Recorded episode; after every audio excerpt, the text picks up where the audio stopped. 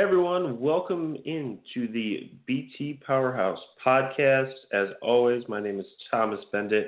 I am your host and manager of BT Powerhouse. Uh, we have a fun topic today. We're going to be hitting on Iowa. Um, I will I will warn our listeners. This is, we're recording this in the very very early morning, so if I sound like I I just uh, um, you know, I'm coming down with a massive sickness. Uh, it, it's just the early morning, so um, no need to panic about the podcast. Um, but as I mentioned, we're we're breaking down a, a pretty interesting team this year, uh, and that will be the Iowa Hawkeyes. And to help us break it down, we have uh, Jerome from our own site. Um, Jerome, how's it going? I'm good, Thomas. Good morning. Got my coffee. I'm ready to go. Oh man, yeah, I need some coffee. I uh, I didn't wake up in time to make some, but uh, yeah, yeah, we're we're recording this early, so our our very early morning listeners uh, will uh, definitely relate. But um, but yeah, yeah, Jerome, um, you know, obviously this is uh, going to be a pretty wild year for Iowa. Um, you know, they're losing a lot, but they're gaining a lot. A lot of new faces. Um, what, what's kind of the general feeling among Iowa fans? You know, where are expectations at? Um, what do people kind of predict for this season? I think everybody's coming into the season with the general consensus that this is Fran McCaffery's second stint, his second act. We need to see what he can do now with a roster that's entirely built up of these athletic freaks that all seem to be six foot seven to six foot nine in range and can do a plethora of different things.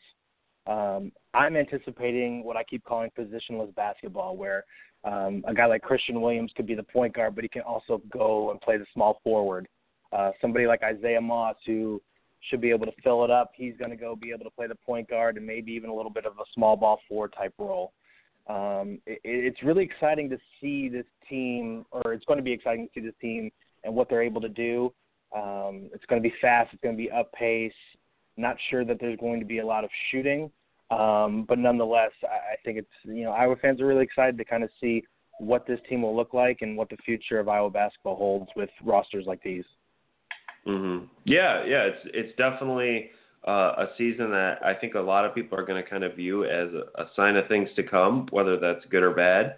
But uh, but yeah, before before we kind of jump into this year uh, head first, um, why don't we touch on last year a little bit? Um, you know, the the big things for Iowa, you know, they get off to that racing hot start. Um, you know, they start 16 and three, seven and 0 in Big Ten play. They they get a season sweep over Purdue, a season sweep over Michigan State, a home win over Michigan, um, and then the wheels kind of come off. Uh, first, what what do you kind of make of last year um, as an Iowa fan? And second, uh, what happened in the end of the year? Because um, I mean, I'm trying to, you know, just break down the record here, but pretty much from mid-February on, they're well below uh, 500.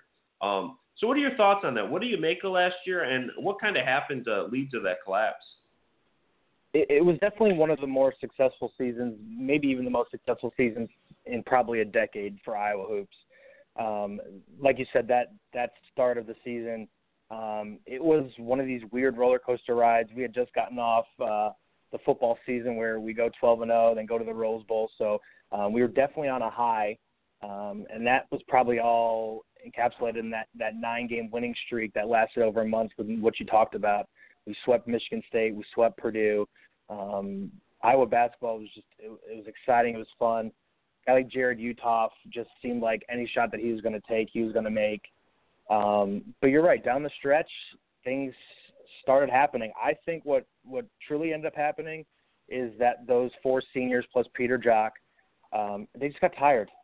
I, I really, I truly, truly believe that the, you know, Fran McCaffery's didn't really believe in the Iowa bench to the extent that he might, he should have earlier in the in the Big Ten schedule.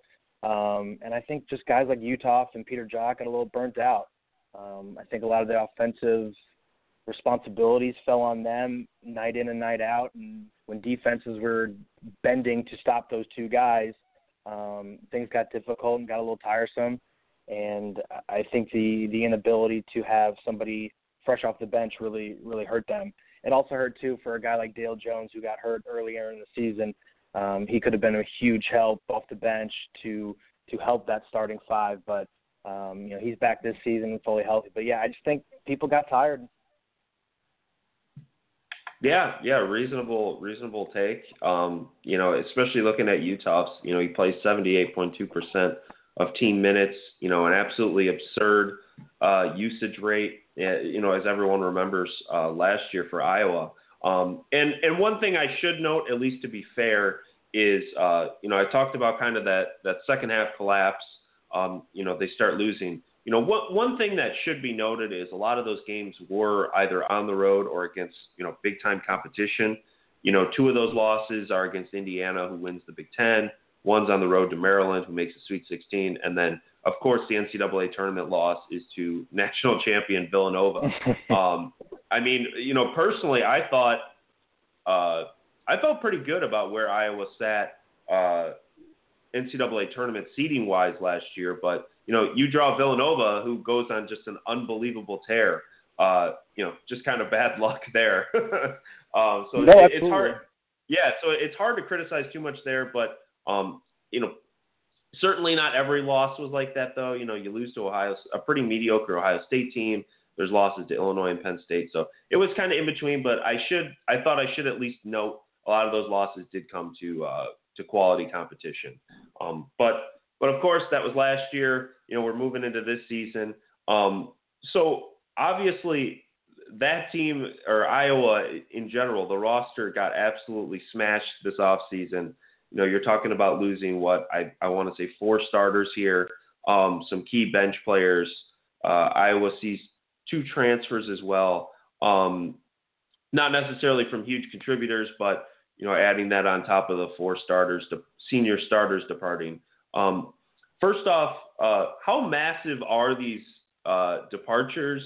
And is this the kind of thing you think that is going to derail Iowa, even even if they find some decent guys, just because there's just so many guys leaving?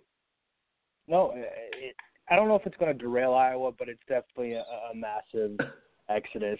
Um, you have even going to a guy like Adam Woodbury, who I know is a punchy bag around the Big Ten.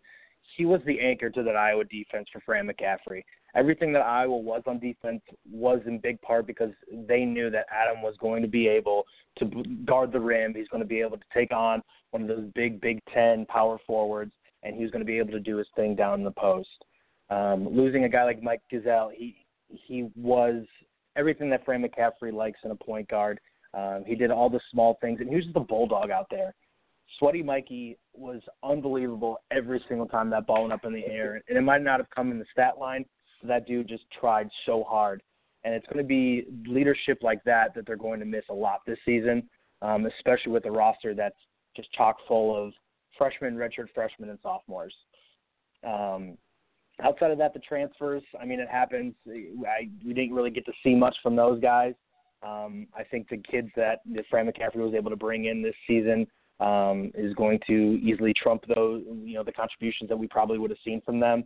Um, but yeah, losing four starters that were also four seniors is definitely tricky, especially in the Big 10 Mm-hmm. Yeah, I mean, I'm I'm completely with you on that. I mean, if if you just go by raw minutes, which I know is a sometimes misleading stat, but um, total minutes last year, I was going to lose number one, number two, number three, and number five on the roster. So four of your top five players, including the three top guys. Now Again, that may be misleading here or there, but that is a ton of minutes uh, leaving. Now, the one good thing Iowa has is they're leaving a team that was, you know, pretty good last year. You know, they make the NCAA tournament, they win a first round game. Uh, Palm had them 22 nationally, so it's a good roster. You know, obviously you'd prefer to lose guys off a good roster than a struggling one. Um, you know, for instance, maybe a Nebraska or or something like that this year. But uh, yeah, I mean, I think no matter how much how you break it down, uh, the losses are pretty massive. You know, you're losing top scorer, top rebounder, uh, top assist guy, uh, a lot of guys out the door. Um, so it, it's going to be a very challenging job for uh, for Fran McCaffery this year. Um, but of course, with loss uh, comes the new faces, and Iowa is bringing in a pretty significant group of newcomers uh, including arguably, I, w- I want to say one of the best recruits in years um, from Tyler Cook. But they're bringing in a five-person recruiting class, some decent depth guys, guys who who look like they can project into something long term. Um, what do you what do you make of Iowa's uh, incoming group this year, and who do you think has a chance to to work their way into the starting lineup? Uh, right off the bat, you're right. Tyler Cook is probably the biggest haul of that class, and like you said, he's he's got really high expectations already. And the best part of that is McCaffery's not even trying to downplay those at this point. Uh, during Big Ten Media Day, McCaffery was literally quoted saying he probably has the highest ceiling and thinks he's capable of being a star. Um, you know, McCaffery's probably had some hyperbole in his past, but the fact that he's already raving about what Tyler Cook can do as a true freshman um, has got me excited, and I'm basically ready to appoint him as the Big Ten god this year. I, I'm so excited to see Tyler Cook just go off. Um, he's even called himself in Batman or Batman in uh, media days. So it, it's been fantastic to kind of watch him um, throw up videos of himself shooting in an open gym to get people excited. I, I mean, that's kind of where we're at with with Tyler Cook. Like we're just ready to watch him play. Um, outside of him, Jordan Bohannon, yes, one of those other Bohannon brothers. Um, he comes in as well. Uh, it's going to be interesting to see if he, how many minutes he ends up taking away from Christian Williams at the starting point guard position. Um, I think he's going to be integral by the time we get to the Big Ten schedule, if only because I just, like I said before, I don't see much shooting on this team. And if Bohannon's able to come in there and hit from three point range at an efficient clip, it's going to be able to keep, keep those driving lanes, those passing lanes open for a guy like Christian Williams, um, somebody like Peter Jok, and to get, you know, the defensive pressure out of the lane for somebody like even Tyler Cook and Ahmad Wagner. Um, so those are those are the probably the big two out of the the, the big haul that we're getting uh, from the recruiting class. Uh, there's some buzz going around with Cordell Pemsl and Ryan Kriner as well. Uh, Kriner, I think, is apparently somewhat of a uh, a stretch big man. Um, so I'm, I'm pretty excited to kind of see what those two can offer as well, because depth as far as big men go um, is kind of down. Um, I, I know Fran really likes him deploying Dom Uhl as like a backup center type deal, but um, if Cordell Pemsl and Ryan Kriner can come off the bench as true freshmen and provide anything too, um, I think this is going to be a really exciting young Iowa basketball team. Mm-hmm. And I, it does bear uh, asking here. Um, you know, Daly obviously Iowa was not the only school to recruit him. At one point, you know, he he's looks like he's going to be heading to Rutgers. Uh, does it concern you at all that he was recruited so heavily by Rutgers? Anything that's touched by Rutgers concerns me, and I tell that to the saleswoman I work with every day. So she's from Rutgers. I don't know how she ended up here. fair enough. Fair enough. Yeah, I mean, I, I think I agree with you uh, as far as the recruiting guys go. You know, Cook is obviously the guy who's going to turn heads this year. Um, I don't I don't think I had him on my you know I might have had him on my All Big Ten freshman uh, prediction list, but uh, yeah, I, I think he's going to be one of the top Big Ten freshmen this season. I certainly think he will earn a starting spot early on um, this season, if not from day one. Um, the rest of the class, I, I don't think is as primed to get playing time, um, but you know, with such a, a, a thin depth chart, I guess uh, with Iowa this year, I certainly expect several of those guys to get in there. Um, I, I think uh, you know Kriner's going to be interesting to watch. Bohannon will be interesting to watch as well um, in a kind of mixed backcourt, uh, relatively speaking. But um, I like this group long term, and I think McCaffery's shown very well that that he can develop sort of those three star guys who aren't necessarily stars from day one into stars though over their career. So I'll, I'll be excited to watch this class, but I definitely I, I think Cook's the guy the guy to watch. But with that, um, why don't why don't we get into the team uh, instead of the the losses and the um, additions here? Um, let's start with the backcourt. Uh, last year, you know, stacked backcourt. You got uh, Gesell, you got Clemmons, you got Jok. Um, what what do you expect out of the backcourt this year? Um, and who do you kind of see taking over the spots there? I think Christian Williams obviously is primed to start right now um, and Mikey's stead at the point guard position. Um, he's a 6'5", 200 pounds athlete that can defend really well, and he can defend multiple positions. So I think that's what's going to give him the upper hand on the guy like Bohannon um, right off the jump. Um, I think McCaffery's really going to trust what he's able to do on the defensive end, and he he's shown that he's able to make plays offensively. Um, the jumper's kind of broken, but when he's able to be a slasher when he gets rid of the ball to somebody like Jok, um, I, I think that he's going to be able to come in and get the job done and run the point guard the way McCaffery wants it to be run. Um, the cool thing too is I think he's going to be able to lead the break pretty well. Um, he's just one of those those freak athletes. Outside of that, you know, is Peter Jok going to play shooting guard this year? Is he going to take more minutes up at the small forward? You know, I'm not really sure yet. Uh, I think a guy like Isaiah Moss can easily play point guard, shooting guard, or small forward too. Um, and it all really just it depends on what McCaffery's saying in practice. This roster is so fresh and so new, and there's so much that we haven't even seen as fans, as the media, as writers, as bloggers. Um, it's hard to even gauge what's going on in the background. But I think the lock for sure is Christian Williams. Um, Peter Jok's definitely probably going to play some too, and from there, it's going to be a pleasant surprise to see who steps up after that. Mm-hmm. Yeah. Yeah. Fair enough. I uh, I definitely think one of the more interesting uh, things in the backcourt will obviously be uh, where Jok plays. Um, does he slide to the two? Does he slide to the three? Um, it'll be interesting to see where Iowa and McCaffery um, decide to put him. But uh, yeah, I, I think Williams is going to lock down that role. But I think if there's a spot the newcomers are going to kind of show up, uh, I kind of expect it here because I, I think Iowa has a pretty deep group on the wing and up front um, in terms of returner guys. Uh, but um, yeah, so it, it should be interesting about to watch. Um, but with that, why don't we jump to the wing here? Uh, last year, this was the you know the strength of Iowa's team. Nobody could really match up with uh, you know Utah Jocks. Um, what do you expect out of this group, and who are the guys to watch? I'm really excited to see what Nicholas Baer can be now. Um, he was a walk-on last year. He had some flashes of brilliance, especially for those with um, uh, short-term memory.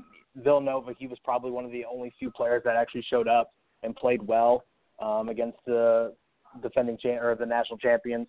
Uh, it'll be interesting to see what he can do. He's on scholarship now. He's another one of those six, seven, two hundred pounds, can do a little bit of everything type guys. Um, he he's definitely got to work on his jump shot. He's got to be able to open up some sort of passing lanes um, for the guys that are you know in front of him a little bit there. I also I want to see if Ahmad Wagner is going to play more minutes at three. Um, to finish the season last year, that's where he was getting a majority of his minutes. Uh, the off season, a lot of stuff has come out saying that he has kind of developed a jumper.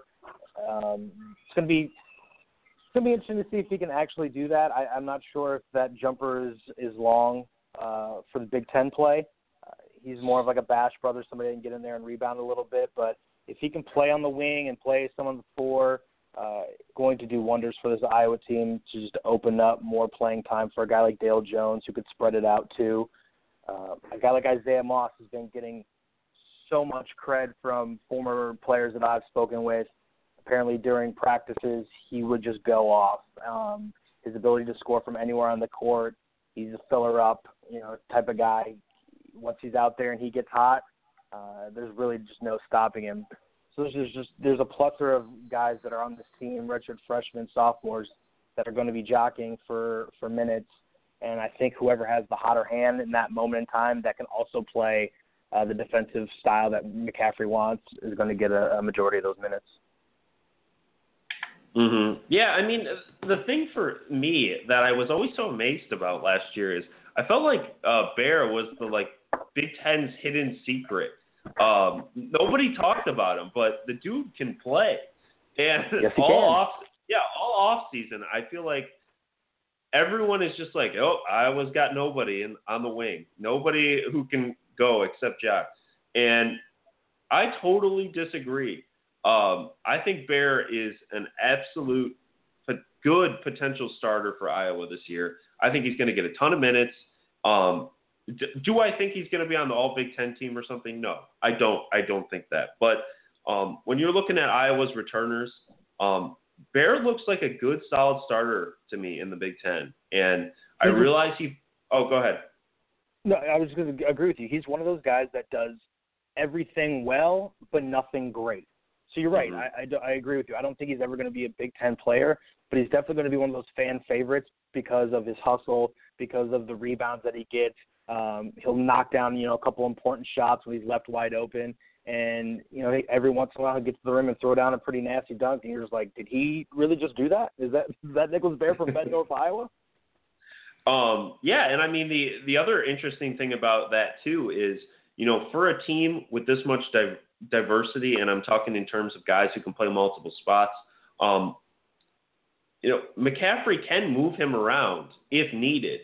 Um, and I, I think, you know, when you have a guy who can rebound or he can shoot um, or he can defend to an extent, I, I think that's really valuable um, for a team like this that's so young and you don't necessarily know where the starters are going to come from.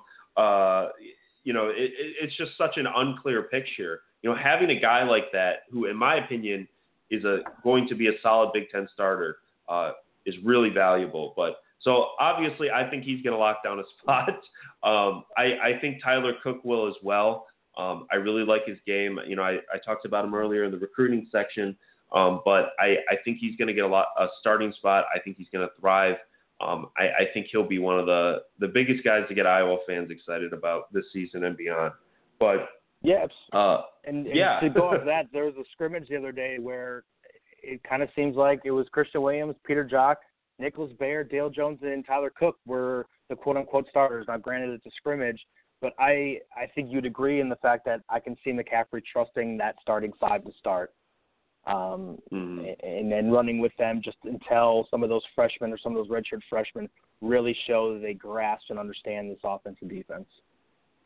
Yeah, yeah, you know, I I think it's going to be a growing uh, issue, but but I definitely uh, I, I think that lineup's more than capable of making some noise in the Big Ten. You know, maybe not winning it, but making some noise.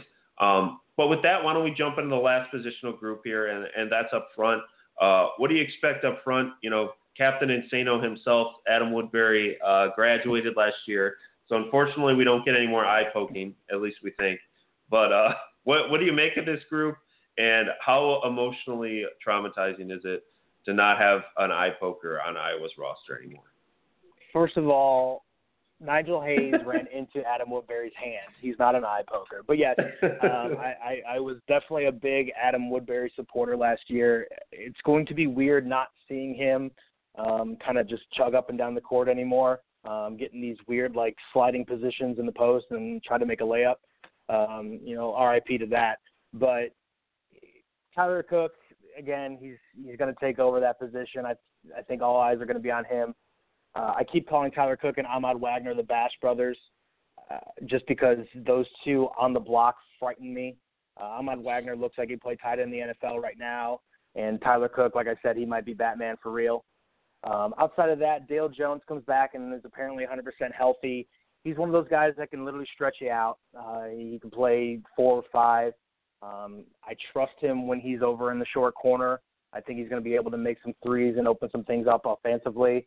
And you know, he's just one of those guys that's been the program. He understands what's going on, and he's one of those leaders with Jok. Um, there's also Dom Uhl, who, I mean, if you can tell me what or who he is at this point in his career, I, I'd be glad to listen. Uh, I still don't know. There's been flashes where you're like, wow, this kid can do a lot of good things. Granted, he's been he's only been playing basketball for a couple of years, but he's just kind of in this doing this floaty dance around. And sometimes it he looks fantastic and he deserves more minutes. And other times he just looks like a lost deer, just out there, like he doesn't know what he's supposed to be doing. Um, outside of that, like I said, it's going to be interesting to see who can actually step up and earn some more minutes out of the freshmen. And it's going to be, like you said, it's going to be a a fluid construct for McCaffery on all of these positions. But I think outside of Cook, Ahmad Wagner, Dom Uhl, and Dale Jones, there probably isn't much, you know, time left beyond those four. Hmm. Yeah, I mean, I, I, I think you know up front, it I, I think you hit it on the the head. It, it, it's really hard to to expect anything, or at least anticipate anything. I, I think you're going to have a decent group of relatively young guys here, or at least inexperienced guys. Um, but no idea how that rotation is going to work out. I think there are options. It's just I, I don't know if they're good options. I don't know if they're bad options yet. Um, but uh, I, I do think there'll be options. But um, before we jump into some of the schedule stuff and beyond, um, how do you how do you see I guess from point guard to center? How do you see the starting lineup shaking out for the season? I think just going off of McCaffery's past in the last couple of years, I think the the most sensible lineup by the time Big Ten rolls around, at least in my head. Um, I think it's something where it's Christian Williams that's you know as the the quote unquote point guard. I do think you know Peter will end up taking a lot of the ball handling opportunities away from him just to get the ball rolling in the offense. But I think it's be Christian Williams. I like Jordan Bohannon, that Anthony Clemmons type shooting guard role, where it's just another point guard in the off ball, but he can also shoot and open some things up. From there, I have Peter Jok as a small forward. Um, I probably Dale Jones just for the senior leadership in the starting lineup at the four, and then Tyler Cook at the five. And I think that rotation of players can intertwine. Like Christian Williams can go and guard the shooting guard on, you know, the opposing team, and Bohannon can take the point guard. Um, Peter can just be all over the floor doing whatever he can do to score and then Dale Jones and Tyler Cook can kind of just intermingle a little bit too. But I like the way that offense in my mind looks, and I like the way that they can defensively match up. Mm-hmm. Yeah, yeah. I, I don't, I don't think I'd have a ton of differences there. I, I do think I would probably push uh, Cook to the four, and I, I think one of those, you know, Dale Jones or you know uh, Uhl's, one of those guys is going to rotate into five. Not really sure who I'm figuring yet, just because, as I mentioned, I, I think it's just so. Uh, vague um, as to who's going to emerge from that group. But I, I think Absolutely. that's the only change I, I would have. But other than that, I, I think I'm pretty similar as far as the starting lineup. But but with that, why don't we get to some of the fun stuff here? Um, and let's start let's start with the schedule. Um, Iowa kind of had a mixed non-conference schedule last year. This year, the difficulty is going to be ratcheted up a lot. Uh, which may may or may not be welcomed uh, for Iowa fans this year.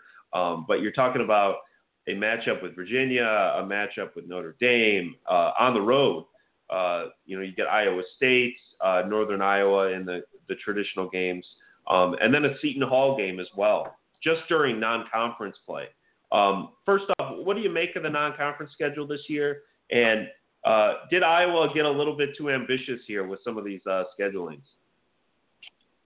I'm pretty excited about the non-conference just because we're going to be able to see what this Iowa team can do pretty quickly. I do like that right off the bat. Three of the four games are against Kennesaw State, Savannah State, and UT Rio Grande Valley. Um, those three right there should be able to build up some confidence for a lot of the new guys. Um, you hopefully win, you know, all three of those games. In between Savannah State and UT Rio, um, yes, they got to go play Seton Hall. It's at home in Iowa City. Um, obviously, last year they lost Isaiah Whitehead. They're still returning quite a few players and going to be a, you know a really tough team to take out. Um, but it's going to be it's going to be cool to see what Iowa can do against a team like that who won the Big East. Um, and they're definitely on the way up with that program. Virginia, yeah, I mean they shouldn't fall off much, even though they lost Brogdon. I think KenPom has them ranked as their you know seventh currently that game might be a disaster. But if Iowa finds some way to shoot and score, we know Virginia doesn't really do that in waves or bunches. You know, they're trying to win a game like Wisconsin does, where it's 49-42 and they just get out of Iowa City, um, or actually at the neutral site. But from there, you know, Iowa really only does have one true road game against Notre Dame. So I guess in that sense, their whole goal should be getting out of that entire non-con schedule with a 10 and 3 record. Um, thrown in there too, they they're going to have to play either Providence or Memphis in the Emerald Coast Classic, mm-hmm. um, which will be decided soon. But if I can get out of that ten and three, I think that's a pretty strong start for a team that is so young. Mm-hmm. Yeah, yeah. I mean, I'm with you. It, it, it's definitely, you know, I, I will say outside of the Virginia game, I, I think every game is winnable. You know, especially with a lot of the premier games coming at home. Um, with that said, you know, it's going to be tough. You know, Iowa State, I'm sure is going to be solid this year. Seton Hall is going to be solid. Um, Northern Iowa. I mean, uh, I think at this point we should we should stop uh, underrating uh, what they're going to Don't do. Don't underrate Northern Iowa. Yes, yes. Uh, so I mean, you know, you look at those three alone, and if you're thinking like, okay, if we can make it out of these with with even just two losses of those two, um, you're doing okay. And then you know the Virginia game, obviously, uh, I think it would be pretty shocking to see Iowa pull out that one, and you kind of have to change season expectations if they can win that one. But uh, yeah, I, I, I think it's an intriguing schedule. There's a lot of notable matchups.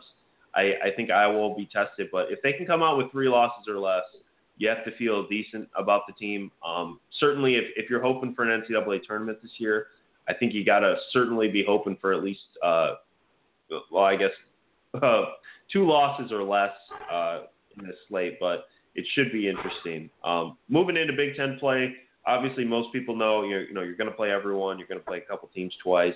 Um, I, I think Iowa actually got a pretty balanced schedule this year. There's a lot of home and away rotation. You know they're not going to have any five game road trip or something. Um, but things will start off with a bang. You know they start at Purdue, Michigan at home, at Nebraska, um, and then you know the classic uh, home matchup against Rutgers. But uh, I, I think you know those first three games will be telling. Um, what what do you make of this Big Ten slate? Um, and are there any? Is there anything that pops out to you? It's it's an extremely reasonable Big Ten schedule. I think um, when it came out, I remember thinking to myself like this. It's like the the gods want us to get to the NCAA NCAA tournament again. Um, I think it's extremely doable. Um, if you look at it, yes, we go to Purdue right away, but after that, Iowa doesn't have a road game against what we would probably consider a Big Ten top tier talent at this point until the middle of February when they have to go to Michigan State. Uh, that in and of itself, that I, I like our odds and like the chances of this young team getting a, you know, like I said, getting good ten, hopefully eleven wins in the non-conference schedule, and then rolling into this Big Ten this Big Ten season. Um, they have the opportunity to really. I think eight wins are probably that would be underselling what this Iowa team should be able to do. Um, I can talk myself into ten wins, but I think that what KenPom even has, they had a nine and nine Big Ten schedule, puts them about seventh in the conference, and I think that's going to be able to hopefully put them right on that that NCAA tournament bubble when it's all said and done. Mm-hmm. Yeah, and and one thing you know I I do think at least bears mentioning a little bit too is that uh you know if if you buy into you know BT Powerhouse's preseason predictions, which is always a questionable you know move at best, uh, but uh you know the what seriously looks like the top four Big Ten teams this year are Indiana, um, Michigan State, Purdue, and Wisconsin in some order. Um, Iowa only gets three of those teams or gets three of those teams only once. Um, now, granted, they go to Wisconsin and they go to Michigan State, but you're only, you know, that's only three of 18 games that are probable losses there. And even, you know, playing Indiana at home, you know, KenPom has that at a 48% win uh, percentage for Iowa there. So, I mean, that's not even a sure loss. So, I mean, if, if you have, you know, you're playing the, the top of the top in the Big Ten only three times, uh, you know, I guess potentially the top three teams only three times, and one of them's at home. Uh, that's a that's a pretty big break. Um, I, I think from the scheduling perspective, and uh, the other thing I just wanted to note is that you know this probably isn't surprising since most consider Iowa a bubble team, but there are a, are a lot of 50-50 type games this year. You know whether it's a non-conference or conference play. I mean it's going to be such, uh, you know, splitting hairs um, on the season, whether it goes well or whether it goes bad. Um, is that is that something you're excited about, uh, Jerome, or or is that something that uh, uh, invokes you with fear? I, I guess I can just I don't have fear because I don't even know what this team is going to really look like outside of a couple players. Um, it's fantastic. I, I think McCaffery is obviously going to be able to get those guys up and play a team like Wisconsin and Michigan State. They generally always do. The other team that we only play once is Ohio State, which you know, depending on what those those upperclassmen do this year, I think that's another winnable game. But you're right. It's like on this KenPom schedule, it's basically 50-50. Iowa's favored in the home games, and they're not so much favored in the away games. And I think that's probably why he's got them slated at a nine and nine conference uh, record right now. Which you keep going up and down this thing, and you're probably going to agree with him. It, mm-hmm. It's it's a really good schedule for a young young inexperienced team, and I, I think we can all agree on that. It's I just don't know what they're going to be able to do. They can come out and surprise us and be a really, really good, young, athletic team. Um, I keep wanting to make this reference to the Flying Illini team. I know that we're super young and that team was super experienced, but in in the core group of guys who are all just like six, seven athletes that can just be everywhere on the court all at once, and you're just not really sure who's playing what position. Um, if Fran can get them to play that type of with that type of fluidity, these guys are going to win some games on the road. They're going mm-hmm. to be able to upset somebody like Wisconsin and Michigan State, uh, maybe even Indiana. I really truly believe in the fact that McCaffery is going to have these guys playing a different style of offense that's going to be up and down. He's going to change some things on the fly, unlike the way we've ever seen Iowa do under him because he was kind of handicapped with a guy like Adam Woodbury. Jarrod Uthoff wasn't the fastest guy in the world by any means he could fill it up, but he wasn't going to be running up and down the break and throwing down on you like some of these athletes that Iowa has currently on the roster. Mhm. Yeah, I mean, I, I I definitely agree, and you know, one one of the things too is that you know, uh, built into that KenPom projected 99 record, uh, just there. I mean, I you know, I'm just I'm just looking, you know, gauge of the eye. I haven't calculated this, but I'm willing to bet like 85, 90% of Iowa's Big Ten games this year range from 40 to 60% outcomes or right around there. Um, which to me, you know, a lot of people are going to be like, oh, yeah, we're favored, you know, 51% outcome. Like, uh, well, yeah, barely. For right. me, I've, I've always viewed, you know, 40 to 60, it's a toss up. You don't really know. It's not a sure game. You know, you may feel good about it, especially if you get the top half of that, uh, you know, 59 or, or something like that. But it a lot of these games are going to be toss ups. And the one good thing about that is, you know, if Iowa is just so so this year, you know, I think KenPom has them. Yeah, KenPom has them at 55, which would be, you know, so so. Um, they'll probably do all right. They'll probably be in the NIT conversation at least. Um, and if they are a little bit better than that, they can really, really win a lot of games uh, because of the man- manageable schedule. Um, Unfortunately, if they're a little bit worse than that, they can lose a lot of these games, and the season can kind of go off the rails. So I, I, I think it'll be very interesting to watch. I, I think it does uh, set up well for Iowa to get in the NCAA tournament conversation. And um, certainly, if they do trend up, you know, the most difficult games are almost all late in the year, so uh, it it projects well that way. But but with that, let, let's get to everybody's favorite section here real quick. And those are the, the season predictions. Um, Jerome, how do you see Iowa finishing this year? Um, you don't have to give a specific record, but kind of what range do you see? And uh, where do you see them in the Big Ten? And do they make a postseason tournament? And if so, uh, which one? I think Iowa's right there in that like second tier of Big Ten teams with your Michigan Wolverines, uh, Maryland, and, yeah. then, and then ourselves. um, Northwestern might be there too, but I think that's the second tier. Um, I really do think Iowa's going to be able to figure out a way to get into the NCAA tournament again. I just think these players that we have on this roster are going to be um, athletic enough to be able to push to get Iowa some of those those 50-50 matchups, like you said. When I saw how many there we were not even favored by, but we're dogs by 48% in KenPom, I was excited because you're right, it is a coin flip. I think that Iowa can get some of those wins, but then on the other turn, they're going to lose some of those other ones that they're probably favored by at home. Um, mm-hmm. But I, I do think they're going to find a way to get in the NCAA tournament again. I think Peter Jok's going to be, if he's not the Big Ten Player of the Year, I'm going to be shocked. I think that he's he's done a lot of work in this offseason. Fran McCaffery's doing everything he can to get him drafted. And these little inklings I keep hearing about him adding a a type of post offense is just one of those things that like you hear from LeBron James and Kobe Bryant, like, oh, you got to get in the post, you got to have some sort of offense down there. And the fact that Peter Jok's already trying to do it so he can score from everywhere on the court um, is just absolutely stunning to me. but yeah, I think Iowa's going to end up in the NCAA tournament. They're probably, I think you're right on, about sixth or seventh in the Big Ten when it's all said and done.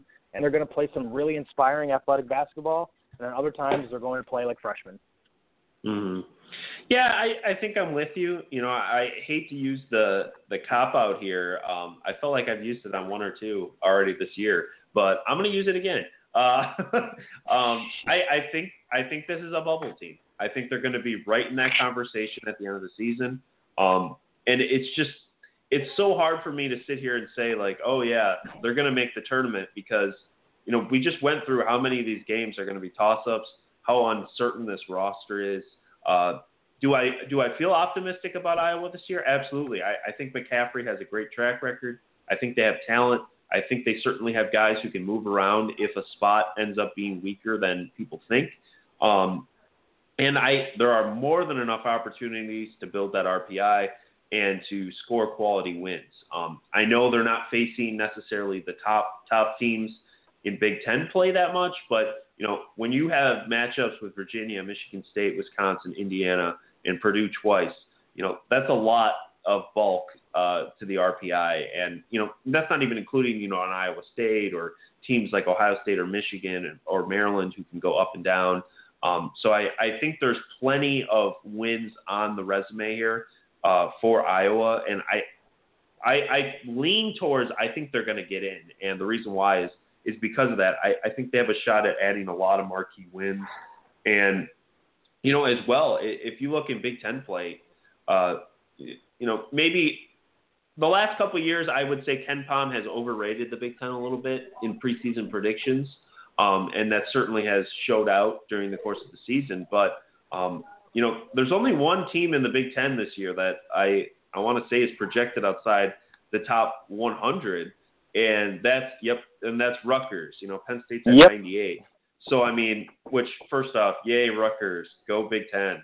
Um, but uh, but I mean, you know, so you're not gonna have those theoretically, you're not gonna have those RPI just dungeon games that can kill your uh, season. So I, I think that's one uh, hidden uh, positive to this season for the bubble teams in the Big Ten. But but yeah, I mean, I, I think this team's going to be on the bubble. I, I think you're right. I think Jok's going to be right in that Player of the Year conversation. I don't know if I'm ready to to pick him as Player of the Year at this point, but uh, I certainly anticipate he'll be on the All Big Ten team and, and right there. Um, Cook, I think he'll be right in the conversation for All Big Ten freshman uh, team. And uh, yeah, so I mean, I, I think there's a, a lot to be excited about. Maybe the team doesn't quite have enough of that experience and, and depth to, to reach the season goals this year, but I think this could be the start of a uh, interesting next couple of years uh, for for Iowa hoops. Um, but yeah, uh, Jerome. Well, I, I don't want to hold you anymore in this uh, very early morning podcast, but uh, you, you have any final thoughts here on, on Hawkeyes basketball or, or the Big Ten? just go for Animal House. We're we're doing this thing. No, but going back on your point real quick about the Big Ten, there, there's going to be five teams that are going to be ranked all season long, um, maybe even six if Michigan can uh, kind of jump in there too. But you're right, the Big Ten seems to have a solid, you know, one through Rutgers or one through Penn State. Penn State's going to be playing some inspired basketball. They got some really good freshmen coming in too, so they're by no means yes they play in the graveyard, but they're not going to look like a graveyard type team anymore. Um, Pat Chambers done a really good job with that that uh, that roster. So yeah, I think you know if Iowa can just nine to nine, it's got to be the it's got to be the record. They have to be going for nine to nine. Yeah, yeah, I agree. I I think uh, unless they steal some non-conference games, I, I think nine and nine or better is probably what you're going to need. Um, or obviously, you know, do some damage in the Big Ten tournament. But but yeah, I agree. It, it should be an interesting season and, and should be a lot of fun. But um, I, I would be uh, doing a disservice to our listeners, though, without asking you at least about uh, Iowa football and, and what's going to go down this weekend. Uh, what do you what do you expect about the Hawkeyes? Uh, I believe they're on the road against Penn State. They are on the road at Penn State. They're going up to Happy Valley. Last time they were there, or one of the biggest moments of my, you know, my actual undergrad at Iowa was when Adrian Clayborn um, went rumbling, stumbling, bumbling into the into the end zone. Um, I don't know, man, what's going on with this football team. They they, they don't want to recruit anymore. Old Kirk's back and hungrier than ever. Greg oh, Davis is apparently just now thinking about putting Akrum Wadley in the slot and playing um, both running backs together. If they win, great. If they don't, I'm not shocked. yeah, yeah, and I, I will add, Penn State has certainly trended up a lot this year. Um, I, I remember going to the game when, not to get off track here, but uh, when Michigan played them earlier this year, and I was like, oh my gosh, Penn State must be terrible. like Michigan beat them like by like 39 points or something, but uh, yeah, they've they've improved a lot. So uh, that that should be an interesting game in the old uh, Big Ten race. Uh, I guess I guess it has East and West implications there, but uh, I will be looking forward to the Michigan Iowa game next weekend. I, I will add that. Oh, but uh, I can't wait to see Harbaugh in Iowa City again. He's going to enjoy that pink locker room. it should be a lot of fun. But uh, but Jerome, thanks for joining us, and, and we appreciate you uh, coming out so early in the morning. You got it, Thomas. Thank you so much, man. thanks. Um, as a reminder to everyone, that was uh, Jerome Sherwin. He writes for BT Powerhouse. Uh, his Iowa preview hopefully is coming up later today, uh, actually, and, and, this is uh, you know Friday, uh, November 4th, sorry. Um, yeah, still thinking it's October apparently. But uh, but with that, my name's Thomas Beindit. I'm the manager and host of the BT Powerhouse podcast. Um, you can follow me on Twitter at tbeindit. A um, lot of great stuff coming up on BT Powerhouse. All the rest of our previews will be out in the next few days, um, and our preseason Big Ten predictions uh, galore. So definitely give it a read. Definitely check it out. And thank you all for, for listening. And hopefully we'll have some more podcasts here in the next couple days. Thanks again.